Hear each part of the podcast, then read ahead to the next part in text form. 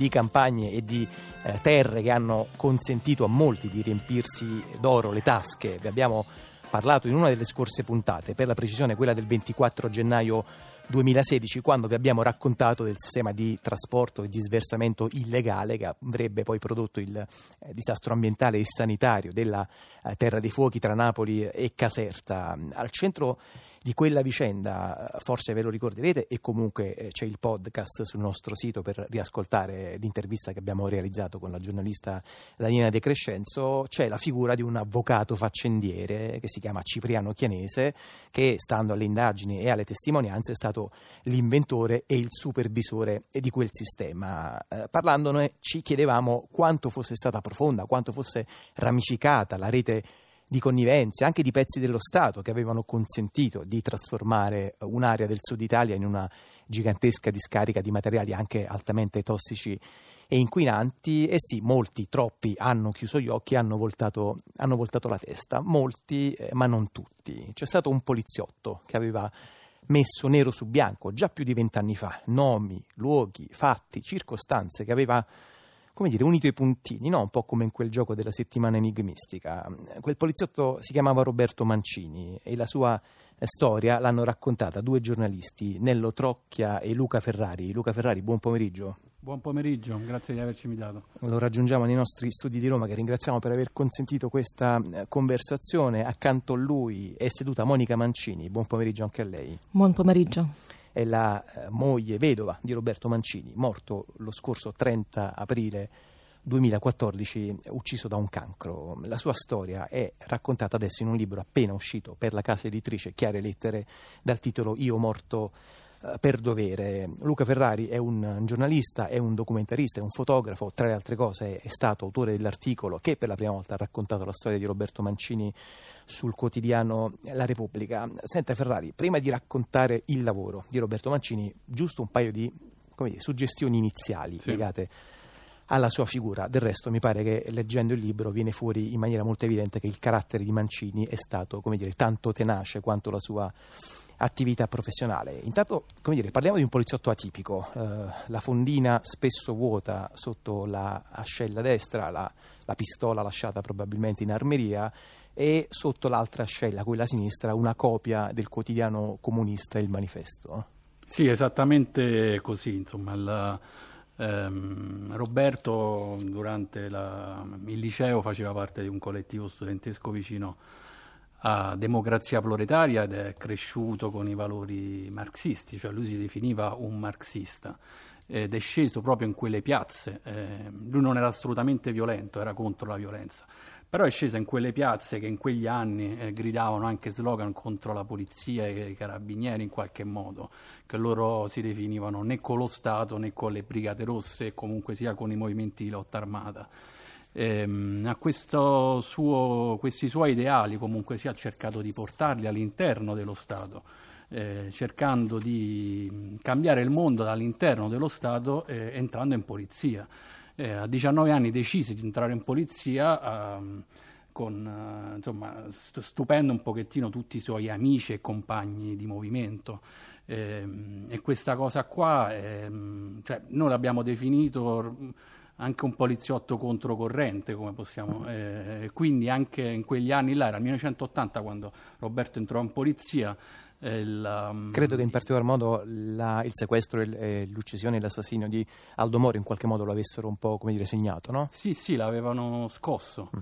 Eh, perché là, insomma, come tutti sappiamo, era stato l'apice della violenza della lotta armata in Italia ehm, gli, gli, amici e compagni di Roberta avevano preso le distanze ovviamente da quella, da quella barbarie ehm, e lui già aveva capito che comunque sia forse quegli ideali erano stati delusi in qualche mm. modo dalla violenza. Senta Monica Mancini, a proposito di questi appunto che abbiamo definito tratti atipici eh, di, di, Roberto Mancini, nella postfazione al volume lei racconta un altro episodio di quella volta in cui eh, suo marito, che a un certo punto era già ammalato, era stato assegnato alla, alla Polfer, alla polizia ferroviaria della stazione Termini eh, di Roma. In stazione insomma, viene trovato il corpo di un senza tetto che Mancini conosceva bene, con lui ci aveva parlato molte volte, era un uh, povero, anche disperato di mezza età, buttato su un marciapiede di via Marsala, un alcolizzato, che a un certo punto era morto per arresto cardiaco. E, e, suo marito fa una cosa mm, abbastanza sorprendente, si offre di eh, stilare il verbale, che in quei casi viene considerato appunto una seccatura eh, burocratica, e lo fa redigendolo con una attenzione estrema, perché lei dice quello era il suo modo per restituire un'ultima forma di dignità a un uomo che per il mondo non era più nessuno. Sì, eh, Roberto era proprio così. Roberto eh, parlava con tutti, non guardava se eri un barbone o eri un avvocato, un dirigente, assolutamente. Lui trattava tutti allo stesso livello. Anzi, per i più deboli aveva un'attenzione in più. E li considerava eh, le persone anche intelligenti, si fermava, chiacchierava, poi se dicevano le cose giuste si metteva in discussione, se invece dicevano le stupidaggini dice, io diceva ma vattene va e se ne andava. Però era uno che veramente era amato da tutti, da, a San Lorenzo io ancora adesso quando ci vado la gente mi ferma e ricordano tutti Roberto. Amato da tutti, forse un po' meno eh, amato dai capi, dai vertici, dai, dai, dirigenti e a questo ci arriveremo tra qualche, tra qualche secondo. Senta Luca Ferrari, veniamo intanto a quel rapporto clamoroso che a un certo punto della sua vita Roberto Mancini scrive. Siamo nella credo prima metà degli anni 90. Sì. Mancini è in forze alla, alla Criminal Pol, una squadra che poi sarà eh, sarà sciolta, è a capo di un pugno di agenti che decide di mettersi a indagare sulla spazzatura. Un fatto che, come dire, a sentirlo adesso, 2000, febbraio 2016, sembra un po' la scoperta dell'acqua calda, e però allora no. Qualcuno gli dava del pazzo, gli dava del perditempo. Assolutamente, anche, anche la mamma di Roberto insomma, non credeva che la Camorra potesse comunque investire così tanto tempo e denaro e fare così tanti soldi con, la, con l'immondizia, insomma ne, non, ci credeva nessuno in quel, in quel periodo. Anche perché, insomma, di fronte al cioè, quello è stato un periodo molto caldo, insomma, come voi sapete, in campagna si uccideva. Eh, la cocaina era comunque sia il business principale della Camorra, ma neanche la Camorra lì per lì era eh, all'inizio molto convinta che la spazzatura potesse portare così tanti soldi. È, quasi, è stato quasi Cipriano Chianese che ha dato il know-how alla Camorra e comunque si è convinto la Camorra che il, i rifiuti potessero essere insomma, un traffico molto importante. Quindi lui intercettò questo Cipriano Chianese eh, facendo delle indagini su una banca a Cassino e scoprì che là forse potevano si, mh, potevano riciclare i soldi fatti per, con, con, la, con, la, monnezza. Mm. Eh, ricordiamo che già prima di Roberto c'era stato qualcosina su Cipriano Chianese, un'inchiesta ad Elfi non andata a buon fine. Eh, lui continuò comunque testardamente a investigare su Cipriano Chianese e sul traffico illegale di rifiuti fino ad arrivare a questa informativa depositata nel 1996, dicembre 1996. Eh, allora, eh, Ferrari, quell'indagine a un certo punto mi pare che eh, diventi una specie di mappa, una uh, dire, cartina, una lente attraverso la quale leggere l'enorme giro di affari che aveva cominciato a ruotare attorno appunto al ciclo di, di smaltimento di rifiuti di rifiuti industriali. Era stata diciamo, un'inchiesta esplosiva che mm. avrebbe probabilmente, come dire, col senno di poi, consentito di evitare la carneficina tuttora in corso che che si, sta, che si sta vivendo, quella mattanza ambientale che ben conosciamo. Eh, il punto però, come dire, leggendo il vostro libro è, è questo, ma che diavolo è successo? Perché quel documento messo appunto nero su bianco con una tale chiarezza è rimasto praticamente chiuso in un cassetto? Eh, il problema è proprio che domanda è proprio questo, perché insomma non, non, non, mm, nessuno lo sa, oh, perché ci può essere oh, o collusione o incompetenza, sono cioè, delle due una. Eh, in ambedue i casi la cosa è molto molto grave. Ricordiamo che Cipriano Chianese ha, ha operato nel, nel, business dei rifiuti fino al 2006 e lui aprì una, la, la, sua discarica, la Resit la famosa, Resit nel 1978. Quindi ci sta questo signore che indisturbato ha operato fino al 2006 e qua qualcuno, non, non lo so, io non, non, non so se Mm, io ho un problema che ancora mi pongo, ancora non, dato, non ho dato una risposta. Mm. Senta, senta Monica, Monica, Mancini, a un certo punto in televisione compare eh, un signore dagli occhi chiari, dai capelli bianchi che si, chiama, si chiamava Carmine Carmine Schiavone, eh, che figura che a un certo punto colpirà molto, colpirà molto suo marito, perché a un certo punto Carmine Schiavone è come se si mettesse in prima fila dicendo ma sì, sono stato io a, a gestire il traffico a gestire il traffico di rifiuti e questa cosa credo che l'avesse molto indispettito suo marito perché sapeva benissimo che era quasi una dire, candidatura di facciata quella. Eh sì, calcoliamo che Carmine Schiavone è, è, un mafioso, è un mafioso fino da, al midollo, da bambino, quindi anche quello che diceva lui eh, in televisione, alla radio, dovevamo crederci solo il 50%, lui si teneva sempre per sé qualche cosa. Poi era costretto a collaborare con, eh, con lo Stato, altrimenti sarebbe già morto. Roberto mi ha sempre detto, questo va in televisione solo per farsi bello. Quindi è, cioè, è, rimasto veramente molto male, anche quando si sono incontrati nei studi con Sandro Ruotolo, e quando Schiavone si arrabbiò con le mamme della Terra dei Fuochi. Là Roberto non ce l'ha fatta, hanno anche discusso di brutto. Quindi ehm, lui c'è stato nel traffico dei rifiuti, cioè ha consentito all'inizio il traffico dei rifiuti. Mm. La moglie di Schiavone ha tre tumori, quindi nessuno riesce a scappare da, da questo in, inquinamento.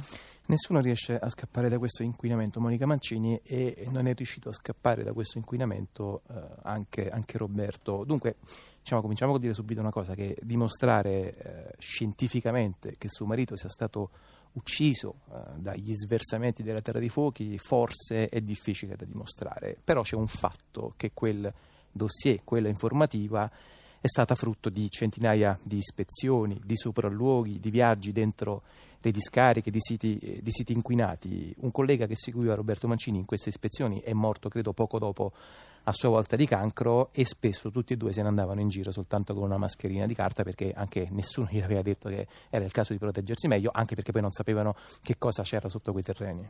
Sì, anche per, però se posso aggiungere Ferrari, una certo. cosa sulla ehm, scientificità della... Eh Ehm, Roberto Mancini è stato insomma, dichiarato vittima del dovere dal Ministero mm. degli Interni, mm. quindi la sua malattia è stata non direttamente collegata alla, all'esposizione certo. a rifiuti tossici e radioattivi. Insomma, questa è una precisazione che ci terrei a sì, fare. Sì, no, no, doverosissima. Tra l'altro, appunto, c'erano stati anche dei, degli studi dell'Istituto Superiore di Sanità nelle scorse settimane che, eh, appunto, dal punto di vista scientifico, cominciavano anche a dare delle evidenze a qualcosa che, come dire, sembra invece molto intuitivo e contro controintuitivo a tutti noi. Senta Monica Mancini, eh, le storie di eroismo che a volte ascoltiamo hanno una costante, no? chi ne è protagonista dice ma io ho fatto semplicemente quello che era giusto che io facessi. Credo che sia qualcosa che le ha lasciato detto tra le ultime cose prima di andarsene anche Roberto.